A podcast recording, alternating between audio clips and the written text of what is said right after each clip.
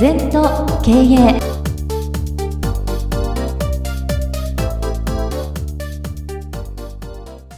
全と経営では皆様からのご感想やご質問お待ちしております。LINE でお友達になっていただきメッセージを寄せください。方法は LINE のお友達検索でアットマーク全と経営アットマーク ZENTOKEIEI と入力してください。お寄せいただいたご感想、ご質問は番組の中で取り上げてまいりますので、どしどしメッセージしてください。お待ちしております。皆様こんにちは。全時計の時間がやってまいりました。先生、今週もよろしくお願いいたします。はい、よろしくお願いいたします。今週のキーワードはこちらになります。怠け心を断った瞬間に人生は楽しくなりますそうねこれもいい言葉だな。あの怠け心ってなんだろうって言うとやっぱり逃げてんだよな、うん、あなんか自分をなんかショートカットないかとかさ、うんうんうんはい、なんか自分だけ得することないかとかさ。楽な道とか、うん、もっと効果が上がることないかとかさ、はい、簡単に儲かることないかとかさ、うん。怠け心なんかしないで何でも一生懸命心でやればいいと思うんだよな。その腹が決まるとね、はい、あの人生が楽しく楽になんだな。逃げてるうちは追いかけられちゃうんだよ。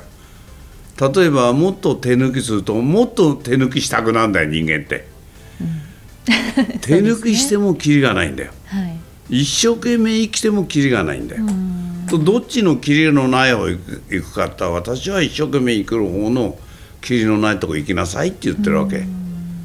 それから前何回か前に言ったな情熱と覚悟これですよ、はい、そうですね、うん、その覚悟がないとね、うん、なんか楽な道を選ぶ。今便利将来不便。例えばねまあ例えばの話裕福な家庭になって全部満足してある日両親が死んで自分で生きていく時、稼ぐ能力がなかったら不幸ですよ、親の七控えで生きてた人はね本当に落ちぶれて泥棒やったり詐欺やったりしてる人もいる、それから野球の選手でも芸能タレントでも一世を風靡した、で落ち込んだ途端自分で生きていけない、うん、たまたまうまくいった時代があっただけで。そうですね。だから何がいいかって、うん、やっぱりプロの選手でも小学校からずっと努力してプロに入って、えー、大リーガーに入ってまたずっと努力してるっていう人はなんか力がついてるから、うん、怠け心ないですから、どこ行っても飯食えんじゃないの、私まあ自慢じゃないけど長年座禅やってきたおかげだと思うのよ。怠けないで座って一銭にもなんないことをね愚直にやってきたわけだよ、はい、結構ねそのおかげでいろんなことが見えてこういうご指導もさせていただいてるしどんな問題が来ても困んない、はい、毎日生の経営毎日指導してるんですから、うん、そういう意味ではどんな問題が来ても困んなくなったっていうのはありがたいよねこれ、頭で考えちゃうそんなできないですよ。そうですね。でこっちがうつ病になったり乗れずになっちゃう。そうですね。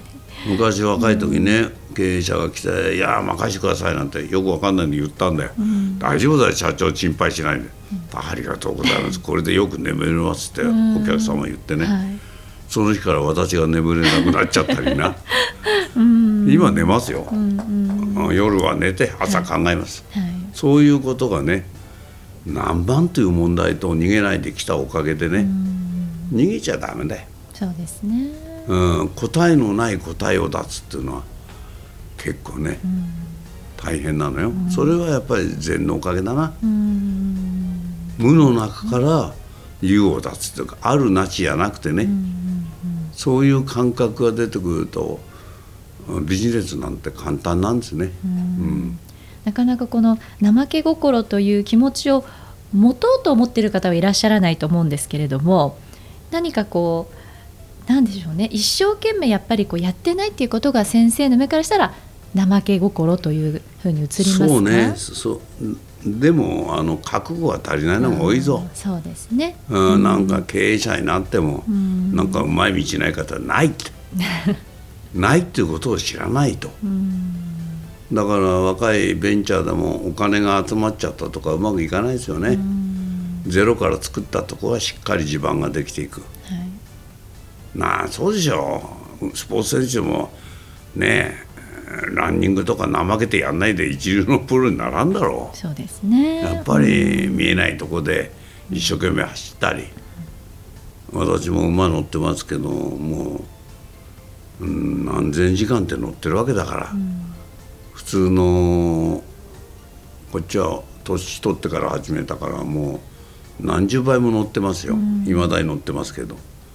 やっぱりそういう腹を決めて前に進んでいかないと、馬も危ないですよ。落馬したりなんかしたらね。そうですはい。ね、さあ今週はですねこんなご質問をいただいております、えー先生は早起きがいいとポッドキャストで勧められています、うんうん。他の方も早起きはいいと言っているので、えー早起きをしようと思っています。ただ朝が苦手なのですがどうしたらいいですかと。いうご質問です、朝早起き大好きって10回ぐらい言うんだな。苦手って自分で言うから苦手なんだよ。そうですね。よくね、先生私は血圧が低くて朝起きられます、朝起きないから低いんだよ。逆なんだよ。なるほど。で大エネルギー宇宙のエネルギーは朝とひ共に起きるのが人間そうなってんの、ねそれでもっと言うとあた伊達に言ってるわけじゃない。朝の方が生産性が4倍いいんだよ。うん。だから夜遅く仕事なんかしないで。5時に起きて仕事した方がいいよ、うん。その全然生産性がもう朝飯前って言葉あるけど、私はもう何十年も5時起きでしょ、で20分脱線します起きたら。それが一日のスタート、雨が降ろうが槍が降ろうが。で昨日のこと全部忘れて本日書いて、ものすごく気持ちいいぞ、うん大体朝寝なんかして一人前になったやついないよな、うん、怠け怠けの怠惰な生活だよ、そうですね。朝寝坊してね、うん、だから本当はね日本も時差をつけるといいですな。冬時間と夏時間と。太陽の昇り具合が違うから、うん。冬は5時は暗いですから、うん。だから夏はもう明るくなりますからやっぱり日の出とともに。日の日の出の頃はね小鳥がさえずるんだよ。うん。だんだん1時間も2時間もとカラスが鳴いちゃう。そんな時に起きちゃう。幸せなんだようんやっぱ小鳥とともに太陽とともにエネルギーを。うん。なんか本当に体得するとねはい。あの苦手なんてやってねえから苦手。最初はクソ我慢しなきゃダメだよ。習慣は第二の転生はい。初めっから苦手じゃないことはないですよ。はい。新しい靴履いたって痛いだろ初めは。そうですね。うんずっと痛いわけじゃなくて馴染んでくる、うんそうかといって古いボロボロの靴ばっかりじゃ穴開いてる靴履いてるわけいかないでしょ、うんだはい。からちょっと初めはねきつい、うん。うん、だから腹八分目って言葉もあるけどまず1日やんなさい。1日やったら3日間できるから。3日八分目だったら1週間やる、だんだんだんだん3ヶ月になったらもう8分目が当たり前になって自然に標準体重になりますよ、ね、一番いけないのは栄養に体にいいもんとか玄米食がいい野菜がいいってそりゃそうだけど、一番いけないのは食べ過ぎなんだよ。腹八分目は何食べてもいいの。そうですよね。全部栄養になんだよ。うん。だ初めはちょっと辛いよ、うん、怠惰な生活で食べて寝て食べて寝てたらいいけど、うん。うん、それはもうかえって自分が病気になりますね、はい。うん、だから早起きが当たり前、うんうん、でそういう時は早起き大好き早起き大好き毎日10回ぐらい言うと だんだん好きになりますから。そうですね。嫌いという固定概念潜在意識がそうなってんだよ。う、んうんうん、それでとにかく12時前にベッド入ればいいけど2時間でもいいんですよ。5時に起きんの、うん、次の日眠たいから早く寝ますかうんら。そうですね。あの自然ってごく当たり前、うん。ね、ただねあの夜のお仕事とか、うん。24時間の人はまた自分で体調を作ってください。そうですね。寝なきゃしょうがねえんだから、はい。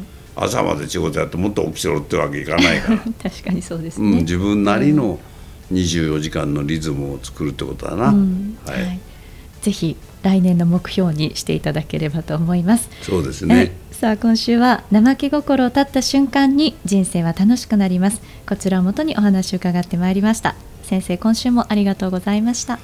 はいありがとうございます。二度とない人生だから今日も輝いていきましょう。この番組は経営全研究会の提供でお送りいたしました。